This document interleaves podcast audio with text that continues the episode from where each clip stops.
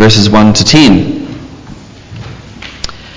As for you, you are dead in your transgressions and sins, in which you used to live when you followed the ways of this world and of the ruler of the kingdom of the air, the Spirit, who is now at work in those who are disobedient. All of us also lived among them at one time, gratifying the cravings of our sinful nature and following its desires and thoughts. Like the rest, we were by nature objects of wrath. But because of his great love for us, God, who is rich in mercy, made us alive with Christ, even when we were dead in transgressions. It is by grace you have been saved. And God raised us up with Christ and seated us with him in the heavenly realms in Christ Jesus, in order that in the coming ages he might show the incomparable riches of his grace expressed in his kindness to us in Jesus Christ. For it is by grace you have been saved, through faith. And it is not from yourself, it is the gift of God, not by works that no one can boast. For we are God's workmanship, created in Christ Jesus to do good works, which God prepared in advance for us to do. Well, friends, do sit down.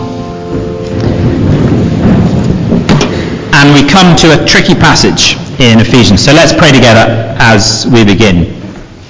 Father, thank you that your word is indeed a light and a lamp unto our path. And we pray, give us light this morning.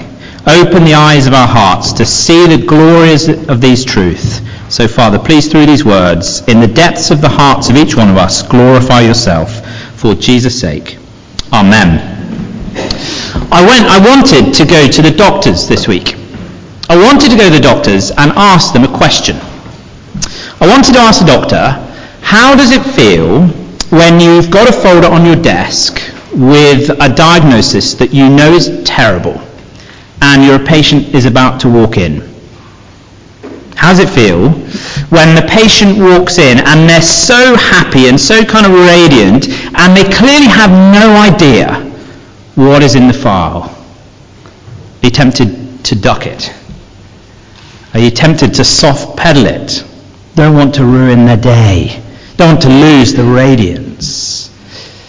Well, praise the Lord that any doctor worth their salt will say the hard thing, won't they, for the good of the patient. And Paul is no exception. He's not a doctor, but he's going to give us a terrible diagnosis for our good. Remember last week, Paul had talked about the immense power that is for the church to be the church, that it's incomparable. It's like the power that God exerted when he raised Jesus from the tomb up into the glories of heaven, above every power and authority. And yet sometimes we don't feel powerful, do we? The Apostle Paul, as he writes this, I imagine didn't feel powerful. He's in prison in Rome. Who's more powerful, Paul or the Roman Empire? So we are in this old school hall, just a few of us. I guess we don't feel very powerful. Maybe we wonder, do we see God's power today? Maybe we do in China. Do we see it in New Zealand? And this passage says, yes we do. That if you're a Christian here this morning, you are a wonderful example of God's power. But we will only understand that We'll only appreciate that if we grasp this diagnosis that we are dead, that we were dead in our sins and transgressions. And if you're not a believer here today, it is wonderful that you're with us. I'm so thrilled that you're with us. But do you see, some of these words are deeply offensive.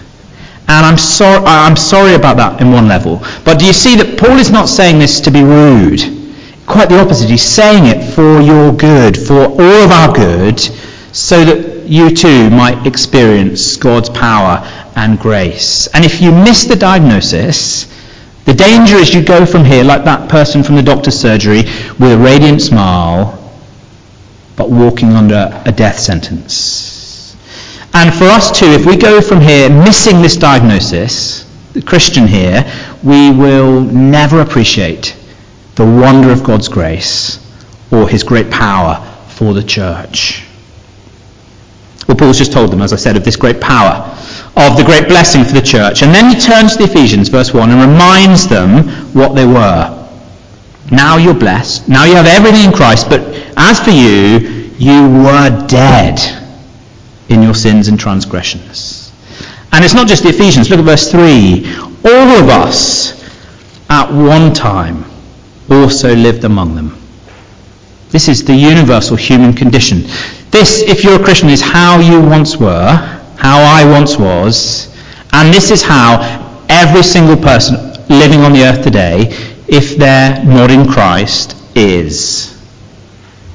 Two points this morning. The first is this. We were dead in our sins. We were dead in our sins. And Paul says, Your sins killed you. The word for transgressions here is a word of, of uh, crossing a line, trespassing. You, have done things you know to be wrong. The word sins is, is a word for falling short. And haven't we just said that in our confession? We have sinned in the wrong we've done, the things we've done we know to be wrong, and in the good we have not done, the sins we've fallen short of. And Paul said those, says those things have killed us. They've cut us off from the source of spiritual life, from the Lord Jesus, the one who says, I am the way, the truth, and the life. Imagine you went to hoover your house, to vacuum your house. For some of you, that might take a lot of imagining. But um, imagine you, um, I, I, need to, Charlie's waving her hands, that uh, you need to imagine, I think she's saying, darling. Uh, imagine you got your hoover out and you didn't plug it in and you went and kind of ran it over the carpets, well, you'd be kind of hoovering. It's a hoover, but there's no power. Well, in the same way, we're alive in one sense, but spiritually we're dead. There is no power. That's what we once were. And because we were dead, because there was no power, we were dragged around by all kinds of forces, powerless to resist them. And in particular, Paul mentions the world, the flesh, and the devil, that triad that rages against God's work. Have a look at uh, verse 1 again. As for you, you were dead in your transgressions and sins in which you used to live when you followed the ways of this world. And that word followed comes a couple of times, doesn't it? Somebody said it's a bit like the word being dragged about. We were dragged about by the world. And we know that, don't we? There was a time when we just merged in our values were shaped by the world. Our idea of what is right and wrong, our hopes and our goals, all of that shaped by the world. Think of the time when you go to a film. I wonder if you had this experience. You go to see a film and um, you came out to the cinema and you thought, that was terrific. That's the best film I've seen in ages. But as you come out, your two friends, one of them says, oh, wasn't that hopeless? And the other one says, yeah, it was awful. Well, suddenly some of us say, no, no, I thought it was great. Most of us, don't we kind of acquiesce? We merge. Uh, is, I thought it was all right. I had thought it was amazing, but I've merged. And Paul is saying that's what we do. We're dragged along. We just merge in. We go with the flow. Imagine you take a dead fish and you throw it into the River Avon. Just gets swept along, doesn't it, with the tide. And that's what Paul's saying. We had no power, so we're dragged along by the current. And it's offensive, isn't it? This is rude. We don't want to hear this. Well, the next verse is even worse. We weren't just dragged along by the world. Paul says we were dragged along by the devil. You who followed the ways of this world, he says, and of the ruler of the kingdom of the air, the spirit who is now at work in those who are disobedient. And the ruler of the air is the devil the air is symbolically the place between the earth and heaven, if you like, the lower heavenly realms, and it's the place that figuratively the, the devil rules over. And see what it says the devil is at work in those who are disobedient, as we once were, and because we're dead, we have no power to resist. Now, it's not saying that those who are not in Christ are possessed by the devil. Absolutely not. But it is saying that the devil and evil forces prompt and tempt and urge us to do things. And before we were alive, they dragged us along because we had no power to resist. We were dead. Well, the world, the devil, but also the flesh. Look down at the next verse. All of us also lived among them at one time, gratifying the cravings of our sinful nature and following its desires and thoughts. This word sinful nature or flesh is so often people think it's to do with sex, and you can sort of see why, can't you? Cravings and desires, they're, they're sometimes sort of sordid words, aren't they? They're not supposed to be. Desires are good, aren't they? We desire all kinds of things, and God gives us good desires. But the problem is they become too strong. And instead of wanting to, to desire the things God wants, we desire what we want. And those things drag us away and they kill us. And friend, haven't you known that kind of temptation? There's something you know is wrong, and yet you want it. Maybe there's somebody who slighted you, and you want to knife them back with your words. And there's something deep inside you that wants to do that. I wonder if you experienced that? Or maybe there's something you lust after, and you, a thing or a person, and, and we want it, don't we? And something in the depth of our being desires it. And if we're not careful, it drags us away, and we can't resist. And I wonder if we think that's too much. This picture that Paul is painting is too bleak. That's not what humans are like. But I think we can experiment with this. I think there's lots in the Bible we, we can't prove, but I think this we can demonstrate by experiment. Friends, if you think this is too bleak, try this week, for a whole week, to do, say, or think nothing that is not good or holy or pure. Try it for a week. See how you get on. A friend of mine set this challenge. He was speaking at a school, and he set this challenge to a, a group of schoolboys. And uh, there was one guy who said, "Yeah, I'll take it. I'll be back in a week and get the prize." And he never saw him again. And if we're honest, we know, don't we, that we do bad things. We know we do this. But actually, when you try that experiment, you find out not only that you don't do these things, that I don't do these things, but that we can't do these things. That actually there are things we desire to do that are good, and, and actually we find we can't do them. We're dragged along, we're dead. But it gets even worse. Not only can't we do them, so often the good that we know is good, we don't want to do. We don't even want to. We know it's good. We know it's for our best, but we want something else. And Paul says that's because we're dead. And the result of that is ultimately we are doomed. We're doomed. Look at verse 3. By nature, we were objects of wrath. Wrath is God's holy anger, isn't it? And we need to be clear, it's not his kind of capricious, fly off the handle kind of rage. This is a settled, holy anger that looks at evil in all of its many forms and says no. And that's a good thing, isn't it? We see, we, we, we're so loath to see evil in this way, don't we? We see some horrible evil. We open our newspaper and we see some child abuse, or we see somebody beating their wife, or we see exploitation of workers in a factory, and maybe for a moment we think, oh, that's not good. But it doesn't scare us, it doesn't bother us. But it does bother good, uh, God. And that is good. He will end that evil. It's a, a, a manifestation of his good character. And yet, of course, the problem is we too do evil. And so we too are objects of his wrath. That is what we are by nature. And the result of that is, by nature, without God's help, we will be cast away from God into a place that the most loving man ever to have walked the earth calls hell. This is strong stuff, isn't it? And I wonder if we think this is too harsh. The world around us insists, doesn't it, that we are fundamentally good, that humans are fundamentally good. And there's a whole industry at persuading us that we need to find our inner value. And this idea that we are like this is, is abhorrent. And someone is probably thinking, but aren't we made in the image of God? To which the answer is yes, we are, and we're wonderfully and fearfully made, but we're corrupted. Somebody else is thinking, but don't people outside the church do good things? Well, yes, of course they do. This is not saying we're as bad as we could be. Praise God for that, or it would be civil war in here. We're not as bad as we could be, But everything is tainted by this.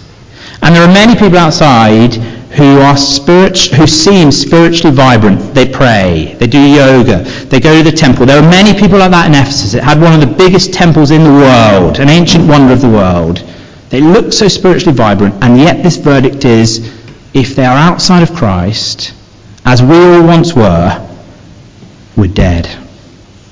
And we need to hear this in this age, because otherwise we're like that person into the doctors with a death sentence on the desk and we leave the office smiling. Oh, everything's okay. And yet God has done something. And unless we hear the bad, we won't look for the cure. But there is a wonderful cure, isn't there? There is wonderful grace. Look at verse 4. But because of his great love for us, God, who is rich in mercy, has done something. He hasn't left us dead. Because of his great love for us, God, who is rich in mercy, has made us alive with Christ, even when we were dead in our transgressions. Do you see what that says? We who had no spiritual life, who by nature were dead, God in Christ made us alive.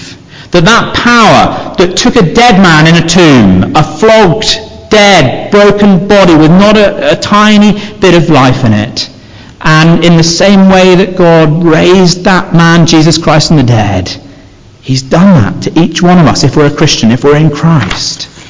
And not only has He made us alive, He's raised us up. He's seated us in the heavenly realms. He's saying He's plugged us in to the power. We're not useless Hoover. We're the Hoover we're made to be. We, we, it's a silly, silly thing. We have great power. We have spiritual life and eternal life, indestructible life and we're seated in heaven with Christ. Now that's hard to get our heads around. But the Bible's really clear. There's, there is a, a, spiritual realm.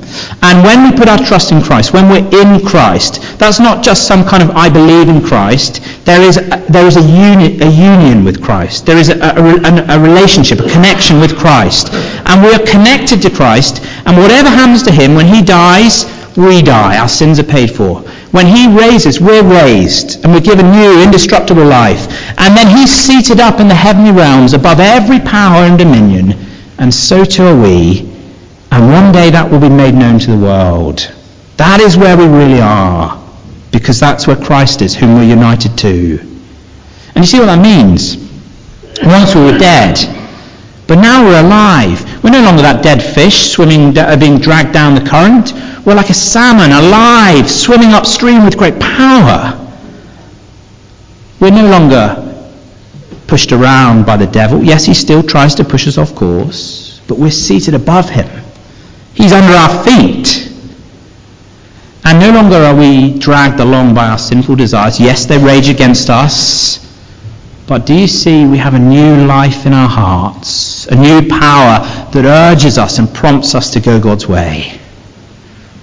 Friends, if we want to know where God's power is, look around. Here is God's power. And it's glorious, isn't it?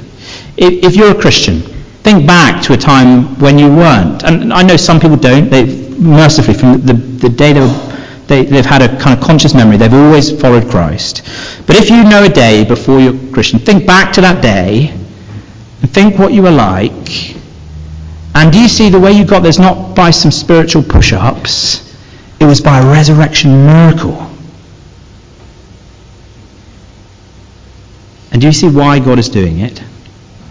Because of his great love for us. Literally, because of the great love with which he loved us. God who is rich in mercy. The God who poured out his grace. Why did he do it? Because this is who he is. He is a God of love a God overflowing with mercy. I saw this week one of those funny, I don't even know what you call them. Is it a meme? One of those funny pictures with uh, some words on it. And uh, maybe that's not, I don't know what they're called. Anyway, it popped up in my Facebook stream. I'm doing better than Joe, I know what Facebook is, so don't laugh at me. Um, and this was a quote from Malcolm Forbes, and uh, it said this I think Malcolm Forbes used to publish the Forbes magazine. Anyway, he says this You can easily judge the character of a man by how he treats those who mean nothing to him. It's quite profound, isn't it? You can easily judge the character of a man or woman by how they treat those who mean nothing to him, how they treat the store clerk, how they treat the person on the phone in the Indian call centre. Well, how did God treat us who were dust of the earth, who'd been made in his image but turned away, who'd rebelled, who were disobedient, who were dead?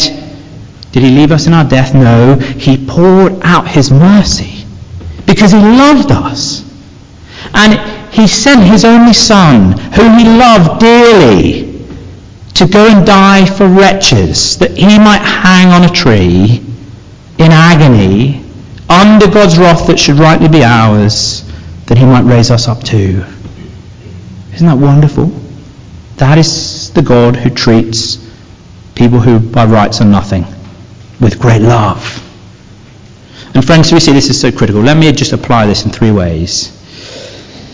The world wants us to say, God loves us because we're special. That sounds so pastoral, doesn't it? God loves you, brother, because you're special.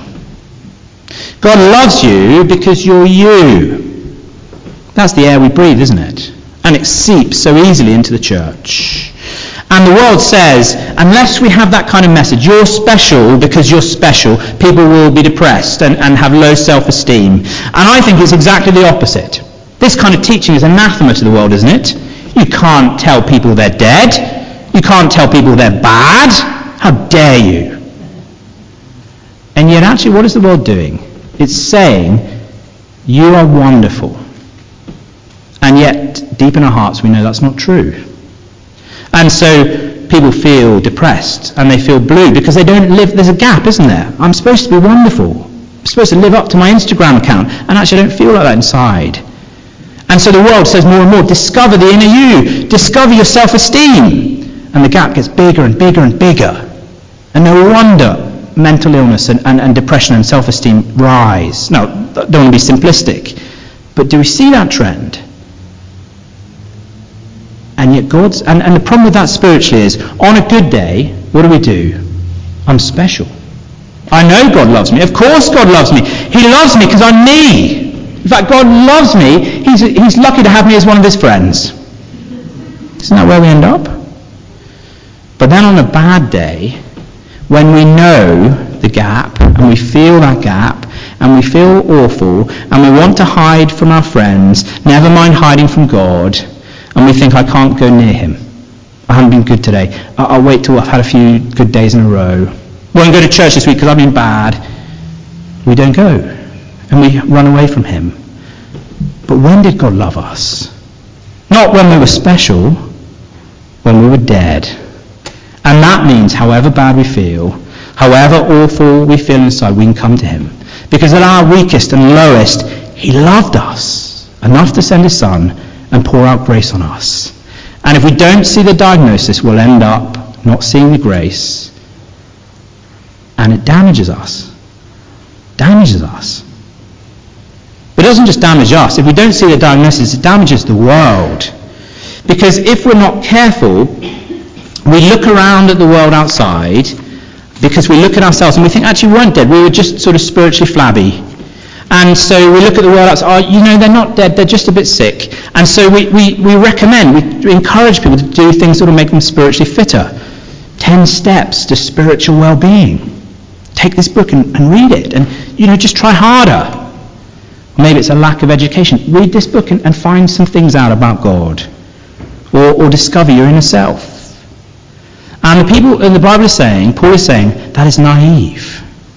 That is like sending a personal trainer to a graveyard and getting them to shout at the graves and coming back in, in an hour and wondering why the, the, the corpses are not doing star jumps. It's crazy. And the problem is if we do that, we wonder where's the power. Why are people not coming in? Why is this great power we heard about last week not working? Well, it's because we're not offering it. Instead, we're offering some tips for spiritual well-being. And the wonderful thing is, if we see that people are dead, then we know that there's not degrees of deadness, isn't it? You might be, might be a drug dealer or a dentist, but if you're dead, you're dead.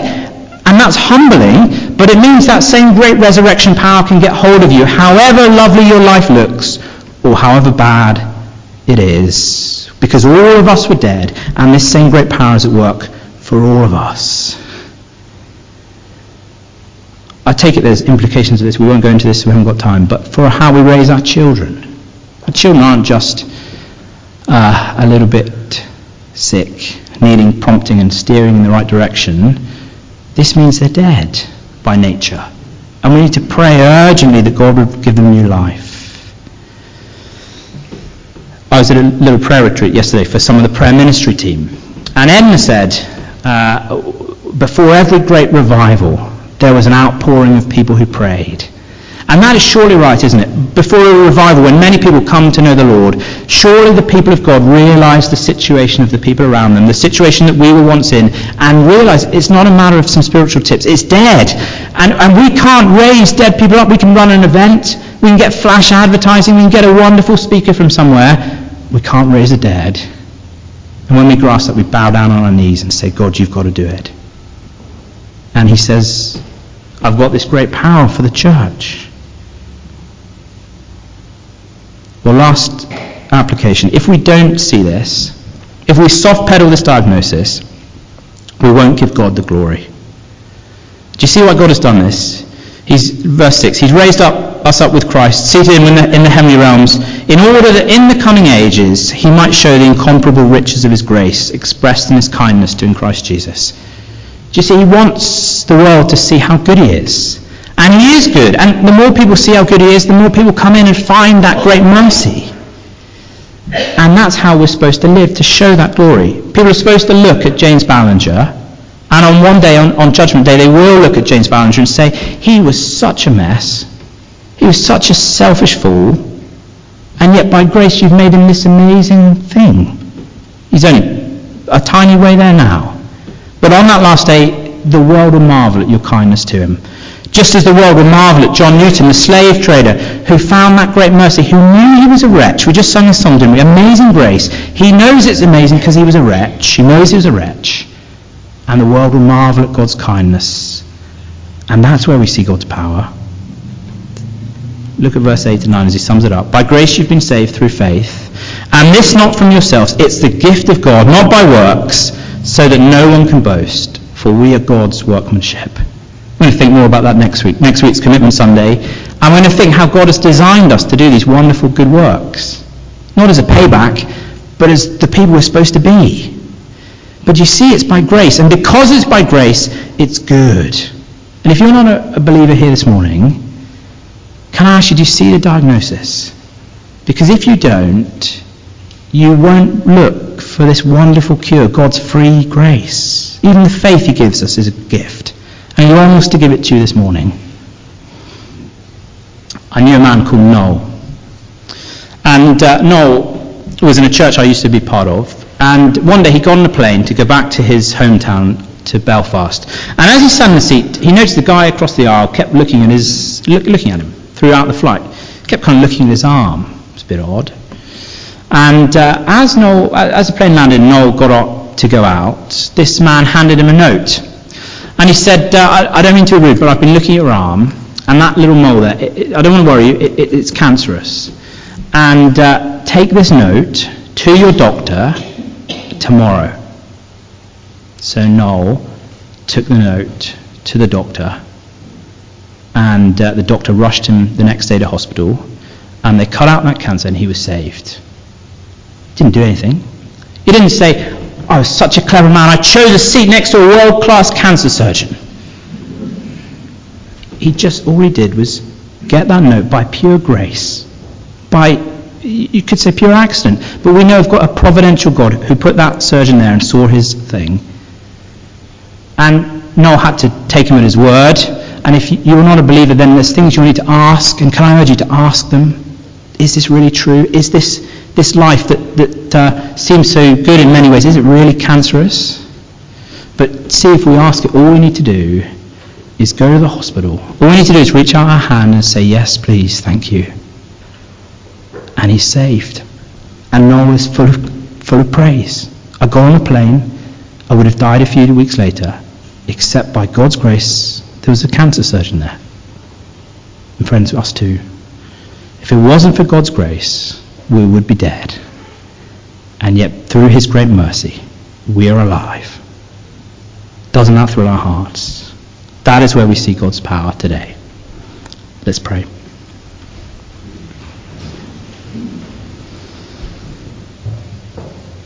Heavenly Father, we praise you so much for this passage, for these wonderful truths. And Father, they are hard truths, and I explain them inadequately.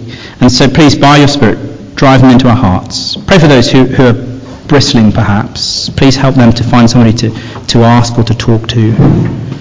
But Father, we long that we'd see this diagnosis, not so we'd wallow in our pity, but that we'd marvel at your grace that you freely poured out because you love us. To you be all the glory, because you are great. Amen.